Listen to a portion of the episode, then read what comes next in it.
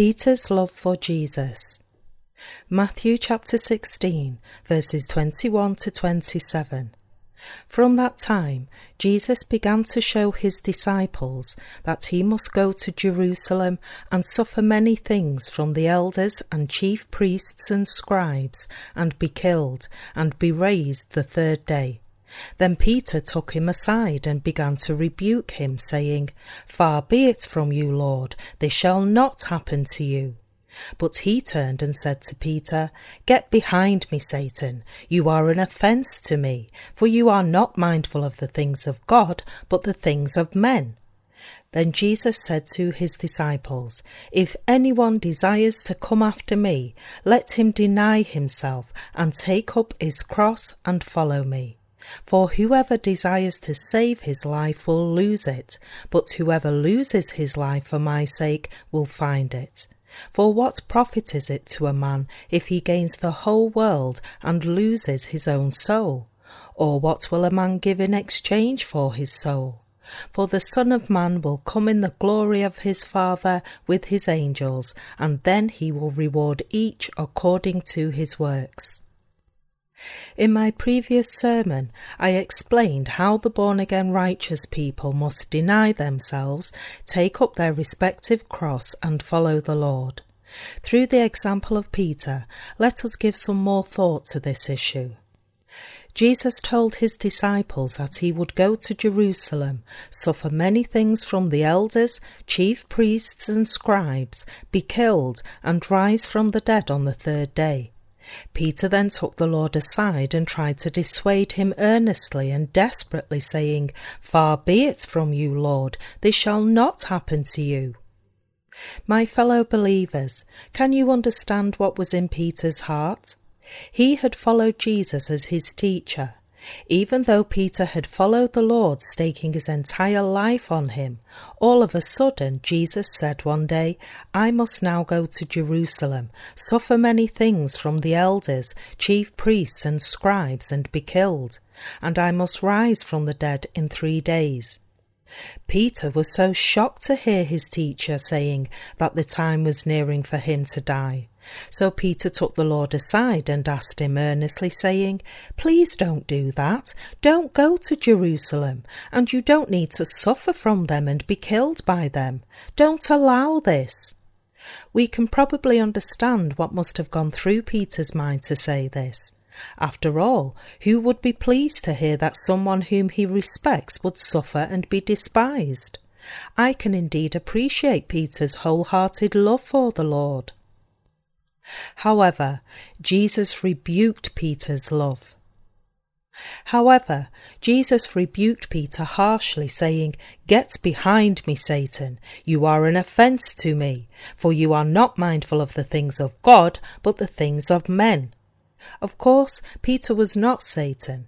He was clearly a disciple of Jesus. Why did Jesus then say to Peter, "Get behind me, Satan"? That's because Satan had gone into Peter's heart and was working there. When we consider Peter's words from our human perspective, we can fully understand his sentiment because it reflects the fundamental nature of mankind. Isn't it our basic human nature to seek the comfort and prosperity of our flesh? Most people just seek their own comfort. If we pay closer attention to church names, in just one city alone, we would probably see several churches named Church of Peace or something close to it. How much do people desire to be at peace? It's because people want peace that churches are named after it. That's why Peter was so appalled when his teacher, to whom he had devoted his entire life and respected so much, said he would suffer persecution, and why he tried to block the Lord's way. Would your heart be unperturbed if your teacher were to bear physical suffering and die? As a disciple, it's only natural for you to be distressed if your teacher were to suffer such things. We can therefore appreciate what was in Peter's heart. We can understand why Peter said such things to Jesus, and we can also understand how such thoughts may arise from the hearts of our brothers and sisters and God's servants. Like everyone else, Peter did not like physical pain either, and was mindful of his own things rather than the things of God, and that is why he said such things. When we look closely, we see how people are so obsessed with their own affairs, just like Peter. At each and every moment, people think of only their own affairs. Since it's a basic instinct for them to love themselves, living according to basic instincts is to live for oneself. And people think that it's only natural for them to live instinctively just for themselves.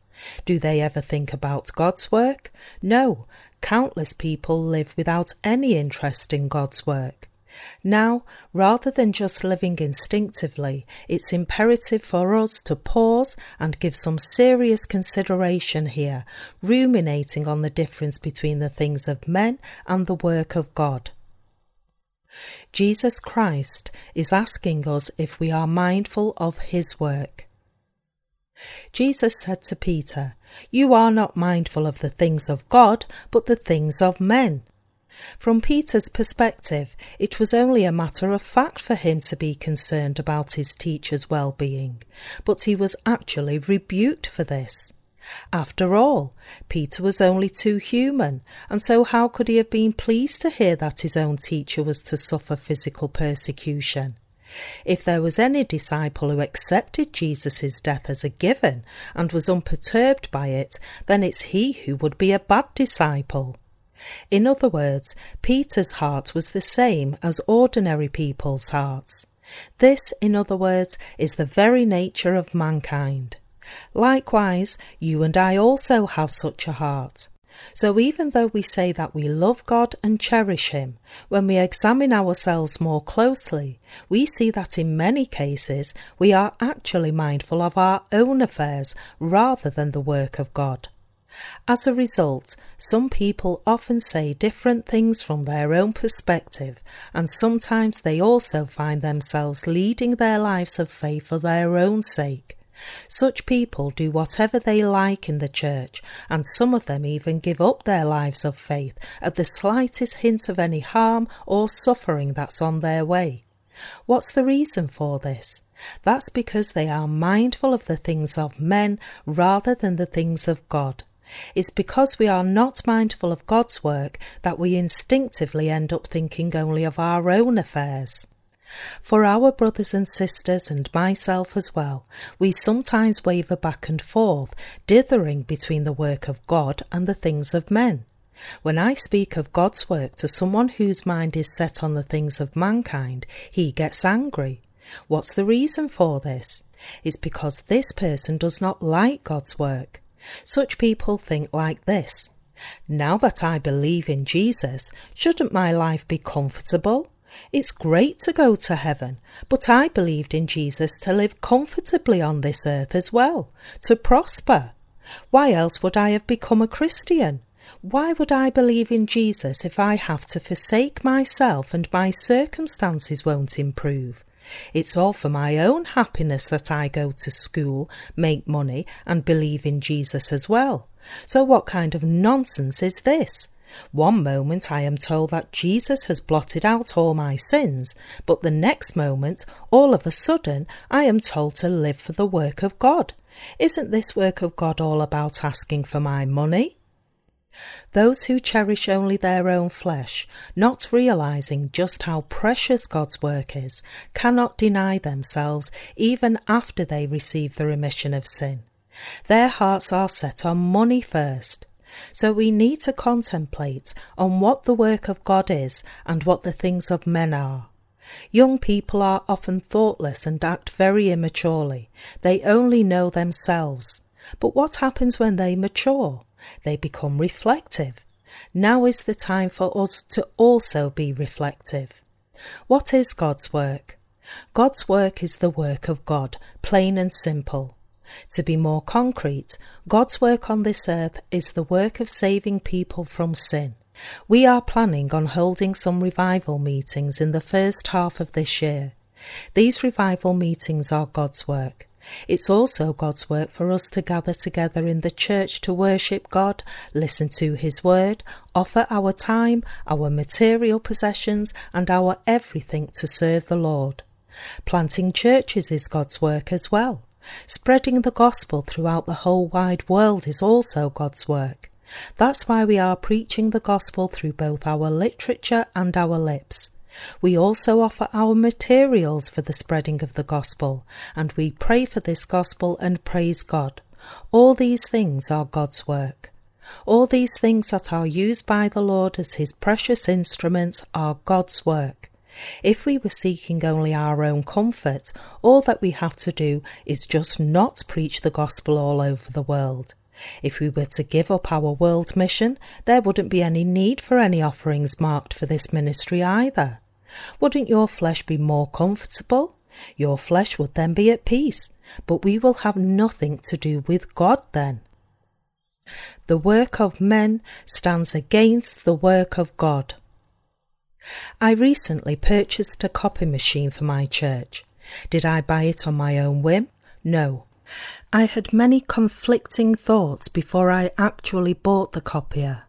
The reason why I wanted to buy it was to make a gospel newspaper in tabloid size, so that the truth may be spread to even those who are too foolish to understand and believe in the gospel of the water and the Spirit, no matter how much it is preached to them. However, even the best machine is completely useless if it's used inappropriately. Likewise, without a technician who can run the copy machine to make the gospel newspaper, it would have been of no use even if it were purchased. So I was vexed at this, unable to make up my mind. I was told that a copy machine would cost around one thousand two hundred dollars, so I carefully considered what could be gained from investing this money. When I told the salesman that we were planning to print forty-eight thousand copies in a week, he was shocked and told me that the particular machine I was looking at could not handle that much. I was then told that to handle such a load, I would have to buy a copy machine priced at three thousand dollars to three thousand six hundred fifty dollars.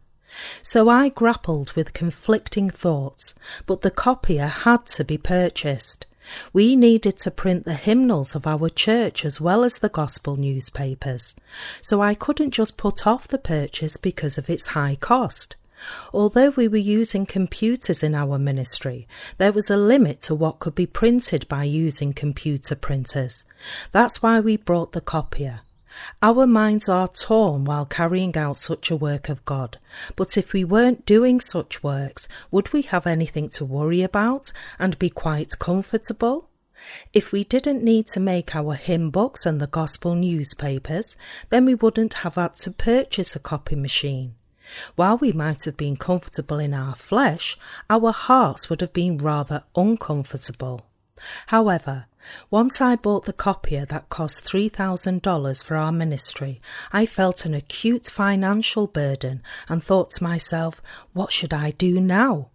Back then, our finances were so fragile that we couldn't even make that payment all at once. So all kinds of thoughts came to my mind, and I wondered, why did I buy it? I shouldn't have purchased this copier. But what would happen to us if we were to give up everything and stop working? We would inevitably turn into jobless people. If we don't carry out the work of the gospel, there would be no burden for us, but our hearts would be even more indebted to the gospel, since we wouldn't be doing what we must do only as a matter of fact. If we don't do the work of the gospel, we could probably lead our lives of faith amicably in pleasure just by ourselves, being kind to each other. There are many things that we must pay close attention to to serve the gospel. We have to prepare financial resources with pledge offerings. We have to invite God's servants and hold revival meetings. We have to invite souls and make them receive the remission of their sins.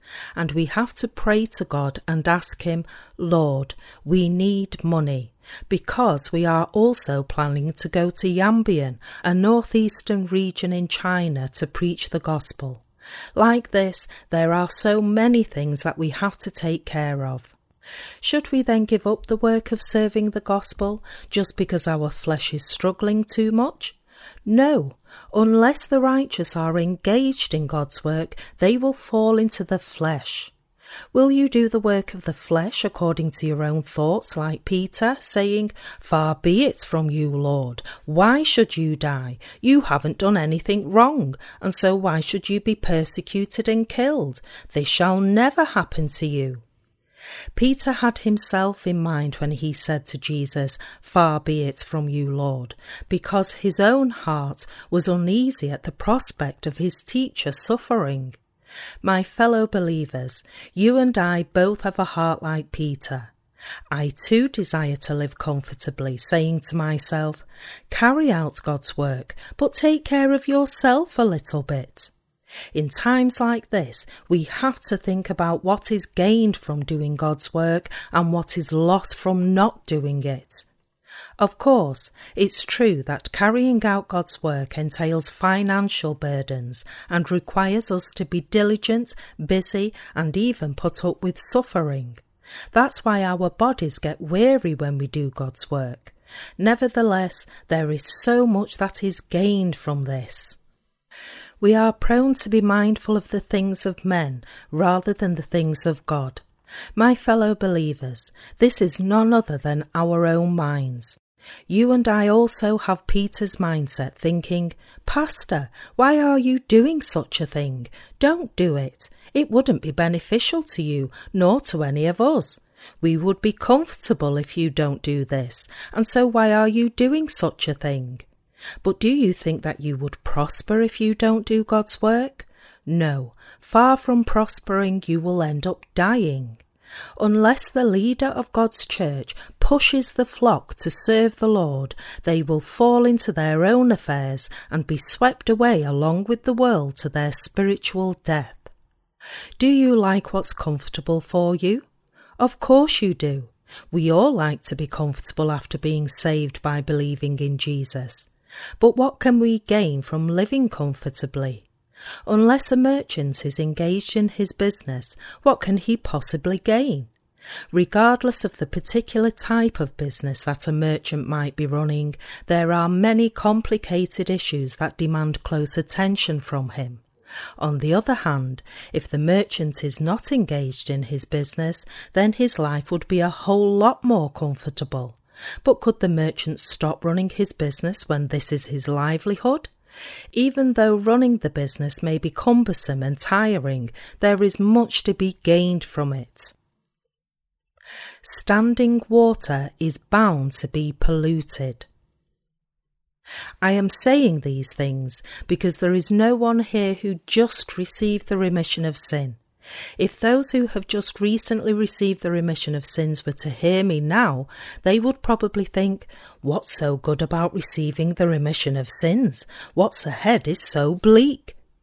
If the recently redeemed come to the church and do not leave even for just one year, then this by itself is fortunate enough. So those who regularly come to the church gatherings led by their family members are blessed. If you go out into the world, your heart will drift toward it, you will lose all your faith, and you will be trampled by Satan. This is what happens unless we do God's work. What is God's work, and what are the things of men? The things of men seek the comfort of the flesh. God's work, on the other hand, is something that saves souls. All too often we are mindful of the things of men rather than the work of God. In our family and in our individual heart, our minds are often set on the affairs of man. Our faith must begin from the work of God. Just as God divided the light from the darkness, and the waters which were under the firmament from the waters which were above the firmament at the very beginning of his creation, Genesis chapter one verses four to seven, so must you be separated from the world after being saved. What would happen if you were not separated from the world? Even though you have been saved, you would only seek your own comfort and what's good for your flesh. In the end, your faith will be corrupted and all mixed up in the world, and you will be destroyed. That's all that will happen to you. Jesus said to Peter, "Get behind me, Satan. You are an offence to me, for you are not mindful of the things of God, but the things of men." Therefore, anyone who has been saved must clearly separate the work of God from the things of men. We have to know what is God's work and what is man's work, and we must make up our minds as to whether we would carry out the work of God or the things of men. We need to ask ourselves, will I do the things of men or the work of God? And our hearts must be set to answer this question clearly. For those who lead their lives of faith without setting their hearts on the work of God, even though they may carry on when their circumstances are ideal, when something that's disadvantageous or damaging to them comes along, their spirits end up dying and they renounce their life of faith. My fellow believers, what is it that we must do after receiving the remission of sin? Think about what kind of work we should do and what it is that we must do. How should we live the rest of our lives, now that we have been born again of the water and the Spirit? What should we do in our lives? You must decide whether you would live for your life carrying out the work of God or the things of men. What is it that you want to do? Do you want to do God's work or man's work? I am sure that you all want to carry out God's work. If this is true, then you must set your mind on God's work. You must change your entire mindset like this. If you are mindful of the things of men, then you are bound to fall into the affairs of men and turn into a hypocrite before God.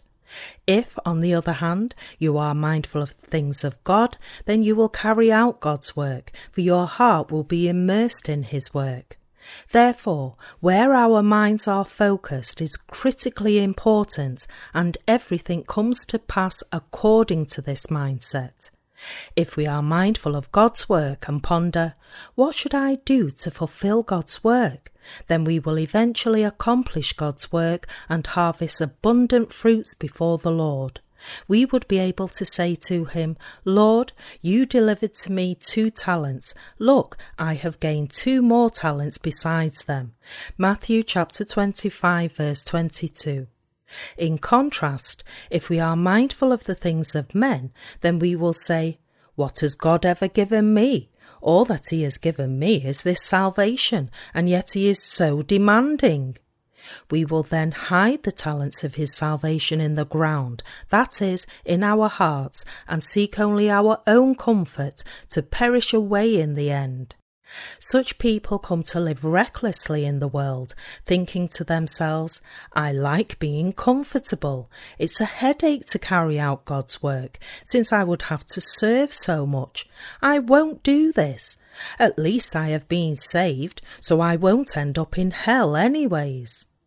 If this happens, then they will be cast out into darkness, just like the servants with one talent. Even after receiving the remission of sins, some people may still think that it's important to keep their human relationships at all costs.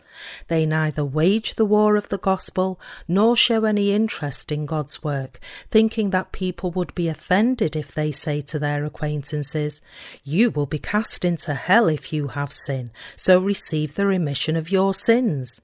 If this is how you lead your life, you will surely perish away.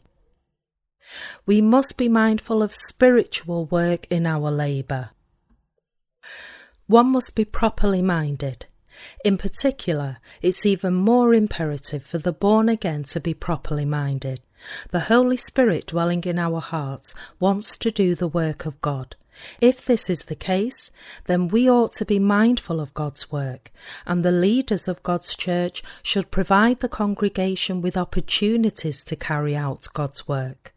No matter how much you may desire to do God's work, unless your leader guides you to carry out God's work, you cannot do the work of God at all throughout your entire lifetime. If this happens, then when the Lord demands you to submit what you have done for Him in the future, you won't have anything to show Him. As such, no one can carry out God's work all by himself. You can do it only when your leaders in your church guide you and entrust you with his works. The leaders must be mindful of God's work, propel the congregation to carry out the work of God, and enable the saints to participate in this work. It's when the saints share their leaders' mindset that they can finally do God's work. Even for the righteous, God's work can never be carried out all alone. Can you understand what I am trying to say here? Peter spoke to Jesus, being mindful of the things of men, and the Lord rebuked him, "You are not mindful of the things of God, but the things of men." Peter made a serious mistake. That's because he was motivated out of his human desire. Later on, Peter came to realize that that was wrong. We too must reach this realization like Peter, and we must be mindful of the things of God rather than the things of men. Initially, when Peter first began to follow the Lord, he was too mindful of the things of men, but eventually he came to realize what God's work was and turned his heart around. It is written, "Then Jesus said to his disciples, 'If anyone desires to come after me, let him deny himself and take up his cross and follow me. For whoever desires to save his life will lose it, but whoever loses his life for my sake will find it.'" Those who are mindful of God's work must deny themselves. Anyone who wants to follow God must do so. The Lord himself said, "If you want to come after me, take up your cross and follow me." You and I must deny ourselves. You can take up your cross and follow the Lord only when you deny yourself. If you and I want to carry out God's work, then it's absolutely imperative for us to deny ourselves. We must deny ourselves to follow God. Anyone who cannot deny himself cannot follow God. Do you understand this, my fellow believers? Why must we deny ourselves? It's to carry out God's work and to follow him that we must deny ourselves. It's not to deny ourselves that we are labouring, but it is to carry out God's work that we must deny ourselves. When you want to buy something from a store, you have to pay its price. To carry out God's work, you also have to give up your own affairs and bear your hardship in your life. How then can we, the born-again saints, deny ourselves? It's because we are mindful of God's work that we can deny ourselves. How can you control your fiery personality? How can you overcome your own stubbornness? It's not we who have changed ourselves, but it's the Lord who has transformed us. Therefore, if you and I desire to carry out God's work, then we should overcome our stubbornness and cast aside our own thoughts as well. It's because we are mindful of God's work that we can do all things. If you weren't mindful of God's work, why would you need to bend yourself? If this were the case, there would be no need for us to bend ourselves, nor deny ourselves, nor do anything that we don't want to do. Isn't this true? Of course it is. That is indeed the case. You and I must think about God's work. This year also, we must continue to be mindful of God's work.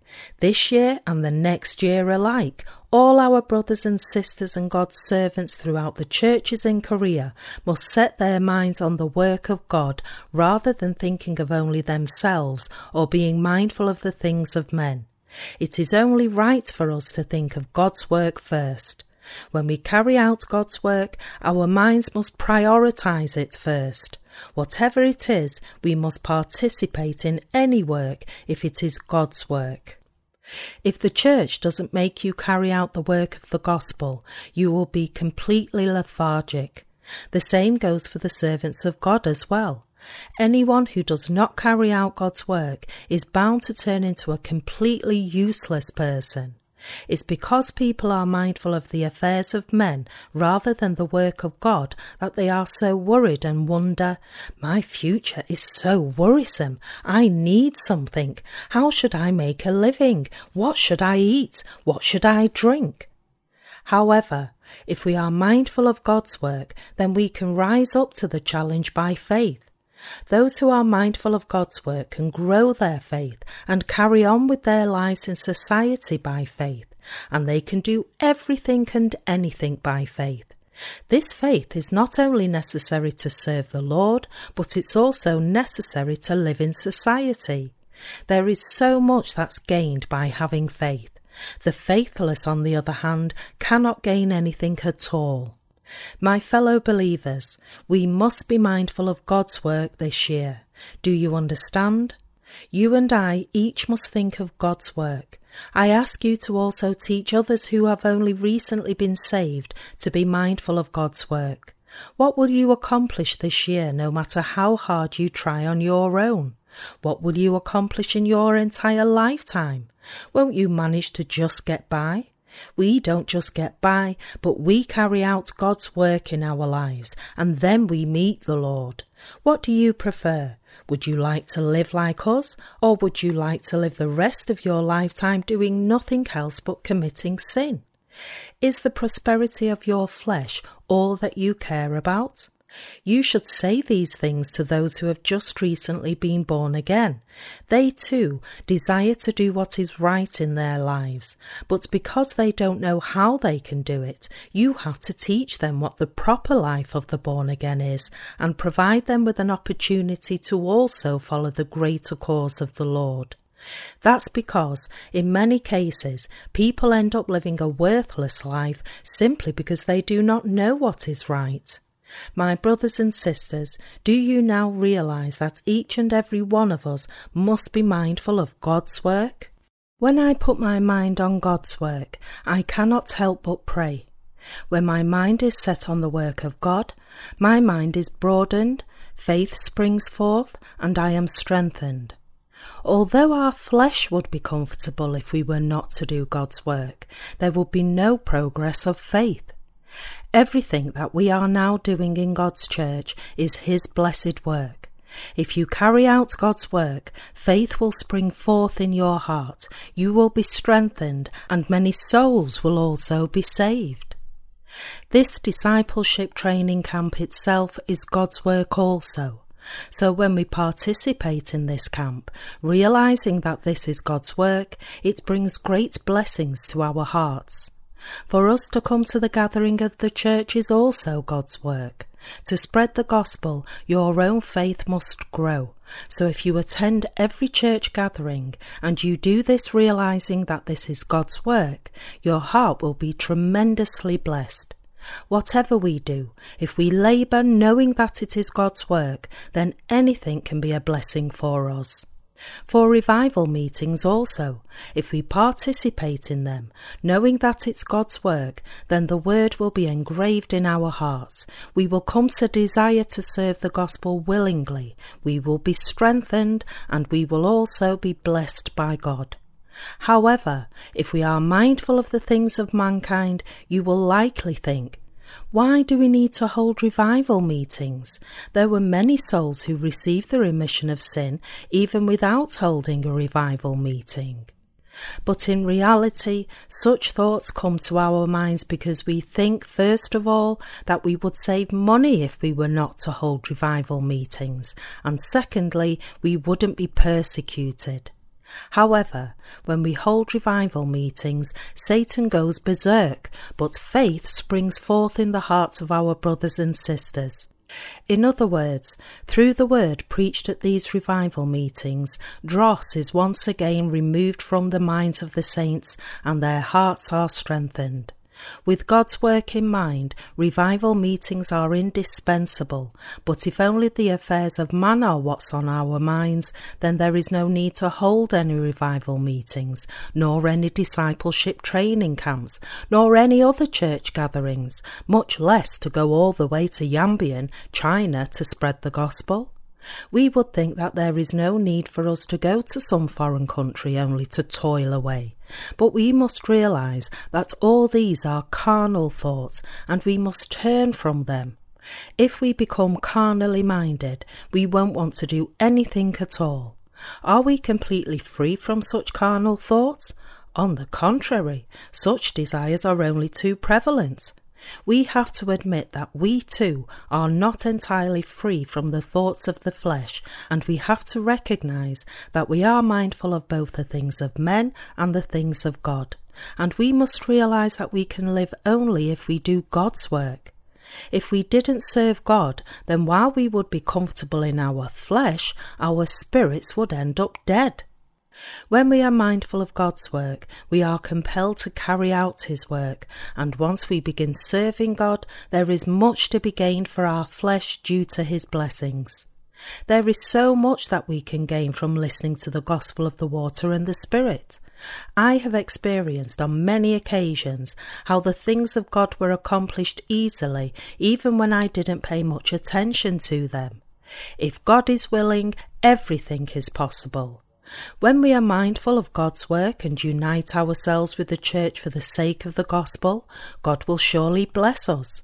When we set our minds on the things of God and carry them out by faith, from the smallest to the largest, then God will actually help us in our everyday life and work on us. As you carry on with your life of faith, you will also experience this for yourself. Do you know why Korea is so prosperous?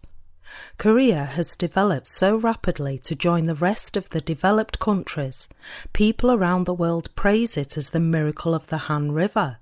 Yet when it comes to the national traits of the Korean people, they are rather infamous for empty bravado, fighting, and the lack of unity. If we focus only on the people and the natural resources of Korea alone, then there is no cause that explains how the Korean economy has grown so much. Does Korea have any natural resources, or did it have any accumulated technological know-how? What does it have?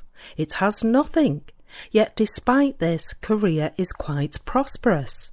What's the reason for this? That's because it has people who are preaching the gospel of the water and the Spirit. That is why God has blessed Korea and permitted it to succeed, and that's why Korea is prosperous now. It's been only about forty years since Korea first devised and implemented economic development plans. Why is such a country then so prosperous? By some measures, Korea is a better place to live than Japan or some other advanced countries in Europe. That's because the cost of living is much lower.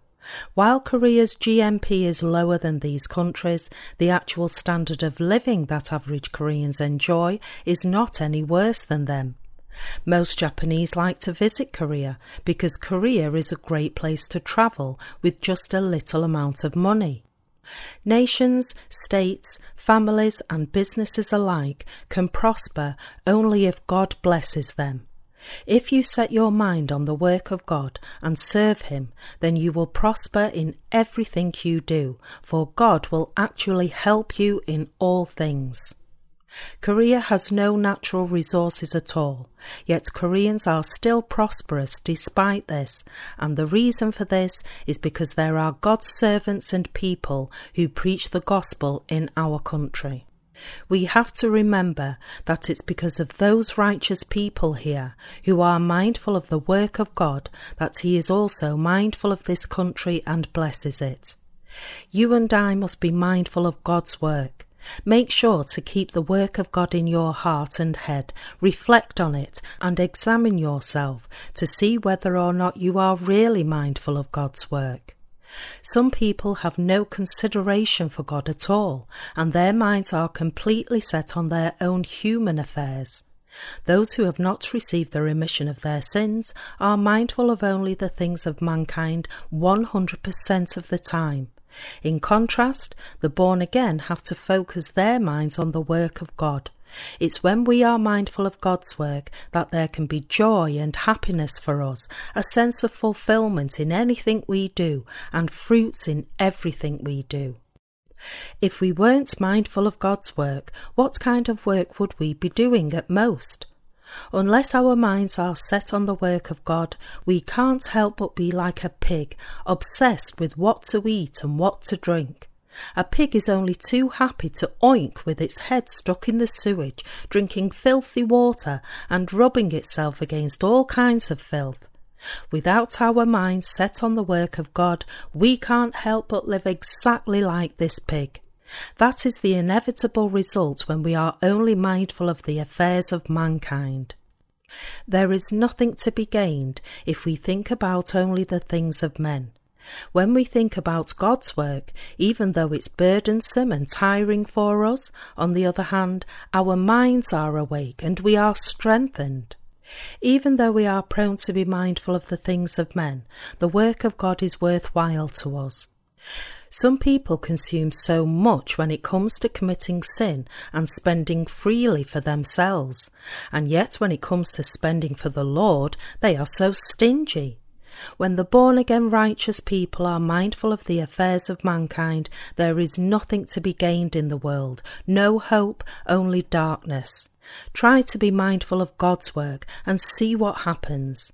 If you carry out God's work, you will surely find hope. Let us all be mindful of God's work. Mankind is made beautiful only if it thinks of God's work. For men in particular, if they live for the gospel of God, then even a useless drunk can break free from his rut and do what is right and live a worthwhile life that pleases the Lord. Yet this is impossible if we are mindful of the things of men, and that is why we must be mindful of the things of God. All of us must be mindful of the work of God. The same requirement applies to pastors as well. They too must examine themselves carefully. They must ask themselves whether they are now indeed mindful of God's work or the things of men. Those who have not been born again must also examine themselves carefully to see whether they are mindful of God's work or their own work. Yet those who have not been born again cannot be mindful of God's work. Even if they were to give up their lives for the Lord, they are not even qualified to carry out God's work, for they have not met his requirement. So when the Bible says, you have to be mindful of the things of God, it is spoken to the born-again servants of God. The Lord often says to us, will you be mindful of the things of God or your own affairs? Which is right? To our brothers and sisters as well, our Lord asks, will you think of God's work or your own work? And the Lord says again, you must do God's work. If anyone wants to carry out my work, he must deny himself, and he must take up his cross and follow me, even in hardship. Only then can he come after me. Our Lord is saying this to all of us, you and me alike. We must never allow ourselves to turn into those who are afraid of the persecution that comes from preaching the gospel, shutting our mouths tight and not even uniting with the church. Any born-again person must be someone who is harvesting the souls with the Lord. God is saying to us, if you can't wage the battle of the gospel by yourself, then unite with the church and do what it asks you to do, being faithful to the work that the church has entrusted to you. That is my work. Do not stand against my work, but ask for my help and pray to me if you are insufficient. Think about what you could do for me and begin from the smallest work with the right mindset and proper heart. Do not be so calculating, mindful of the things of men. Be mindful of my work. Are you struggling to serve the gospel? That's not a problem as long as you are persecuted for my sake. I will surely reward you for your suffering. God told us to be mindful of his work, to serve him, to deny ourselves, and to never deny the Lord even in hardship, but take up our cross and follow him. We will then become the Lord's disciples. Those who deny themselves for the sake of the Lord and follow him bearing their cross are God's workers, and he will take care of all the lives of his workers. Does this then mean that only the ministry workers such as pastors and evangelists are supposed to serve the Lord? No, all of us who have received the remission of sin have the duty to carry out God's work before his presence, and we all have the privilege to deny ourselves, take up our cross, and follow the Lord. Do not forsake such a precious privilege. Do not bury it in the ground. Do not sell your privilege to someone for a bowl of lentil stew like Esau. If you do so, you will surely regret it later on. We have to ponder on God's work, and we have to live the rest of our lives carrying out this work of God. And we must dedicate our hearts to the work of God. We have to ask ourselves, what is God's work? What is in my mind? Am I mindful of man, or am I mindful of God? What kind of a person am I? Carrying out God's work does not mean that we would live in poverty in this world. We can make a good living even while doing God's work. I myself have nothing to be ashamed of in my life, even though I am carrying out God's work. On the contrary, I am full of confidence. I often ask myself, am I too self-absorbed? Although there are many pastors ministering who have had the same education as mine, they are so servile to their elders and deacons that they try to flatter them all the time. Unlike them, I am not intimidated in my ministry at all. I can say to the members of my congregation, the master for both of us is Jesus. You and I are nothing more than his servants. Even if you were a prime minister, that means nothing in God's church. Isn't this true? How ludicrous is it for a pastor who is supposed to minister to the congregation to be so subservient to the elders or deacons? To all such pastors I would like to say, why don't you just quit? Rather than ministering like this, you would be better off to just clean some septic tanks to make a living. If one is appointed as a general, he should act like one. How can a general be a general if he is so helpless before his own soldiers? In God's church, we should become fools for the things of God. It is written in the Bible, let no one deceive himself. If anyone among you seems to be wise in this age, let him become a fool that he may become wise. For the wisdom of this world is foolishness with God. First Corinthians chapter three verse eighteen to nineteen. Long ago there was a kingdom of the foolish and another kingdom of the wise, and it so happened that these two countries went into war against each other. The people of the wise kingdom were all wise, and the people of the foolish were all foolish. The kingdom of the wise attacked first. However, since all the people in the kingdom of the wise were smart, they all thought, if I were to advance at the front line, won't I end up dead first? Sure I will.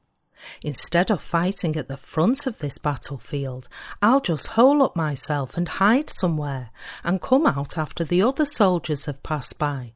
That's the only way I can ensure my survival. Since the soldiers of the wise kingdom were all smart, they holed up themselves and didn't advance at all to ensure their own survival. In contrast, when the soldiers of the foolish kingdom were commanded to charge forward, they all attacked. When commanded, pick up your long lance and charge ahead unconditionally, they kept advancing. While the soldiers of the wise kingdom were trying to figure out how they could save their own necks, the soldiers of the foolish kingdom kept charging ahead relentlessly, and so they killed them all and won the war. All of us are servants of God, carrying out his work. Only when you and I both serve God does everything succeed. If your leaders in God's church shout out, charge, you must then march forward bravely, just as the army of the foolish kingdom had done. When you give your offerings and serve this church, whom are you serving? Are you serving me? No, that's not the case. If you served me out of your desire to serve the gospel, then your service was for the Lord, and if I serve you out of my desire to serve you, then my service is also for the Lord. For you and I alike, if we were to serve just another man, we would be too disgruntled to do this. It's because all of us are God's people that we pray for each other, care for one another, and intervene in each other's life to admonish one another. As you belong to God's people, you have to be made into honourable people on this earth also, and that's why your church leaders intervene when you go astray. If you were just a worldly person, why would your church leaders interfere with your life? Let us then all embark on the same boat and carry out God's work together until we reach the same destination. This is the gist of my admonition. Let us be mindful of the things of God, and let us carry out His work. Just how much carnal thoughts did we have this year? If we do not set our minds on the work of God, the worries of the things of men will haunt us all the time. Now, it's not just pastors or evangelists who are supposed to do God's work. You and I alike, each one of us must be mindful of God's work. You must each reflect on what it is that you can do to carry out God's work, participate in it willingly, and do this work. That is what our Lord has spoken to us. This year, we have to set several goals for the work of God that we must carry out. First of these is preaching the gospel in Yanbian, China. I get all excited just to think about it. Even though I would have dreaded this if it were a thing of men, and I wouldn't even want to go there if it were my own affair, because it is the Lord's work, I am very excited. A visitor from Yanbian once told me that it's so cold there that when you urinate, it freezes right away. When I heard this, I thought to myself, I can't go there. I can't even stand it when it's only minus ten degrees, and so how could I put up with minus forty degree temperatures? I just can't go. If it were my own work, I wouldn't be able to go, but because it is God's work, I have to go if God asks, and if it's God's work, then I want to be the first to go there. You also want to go there because it's God's work, right? I will go there first and pave the way so that anyone can go there to do God's work.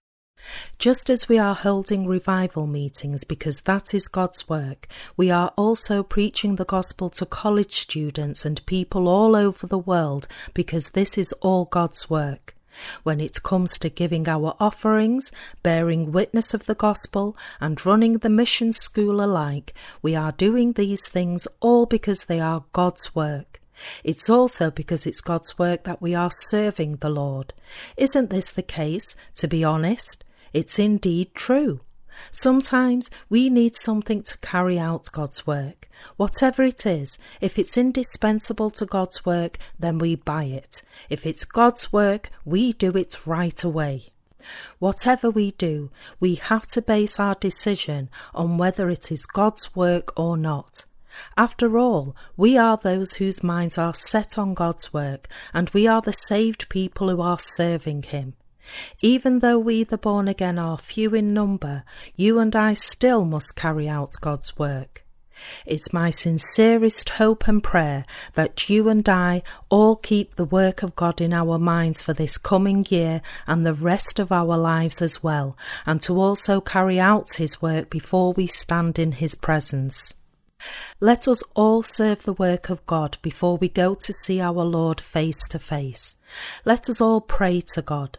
Let us pray to God to make us mindful of His work and to be able to carry out all His work that must be done this year.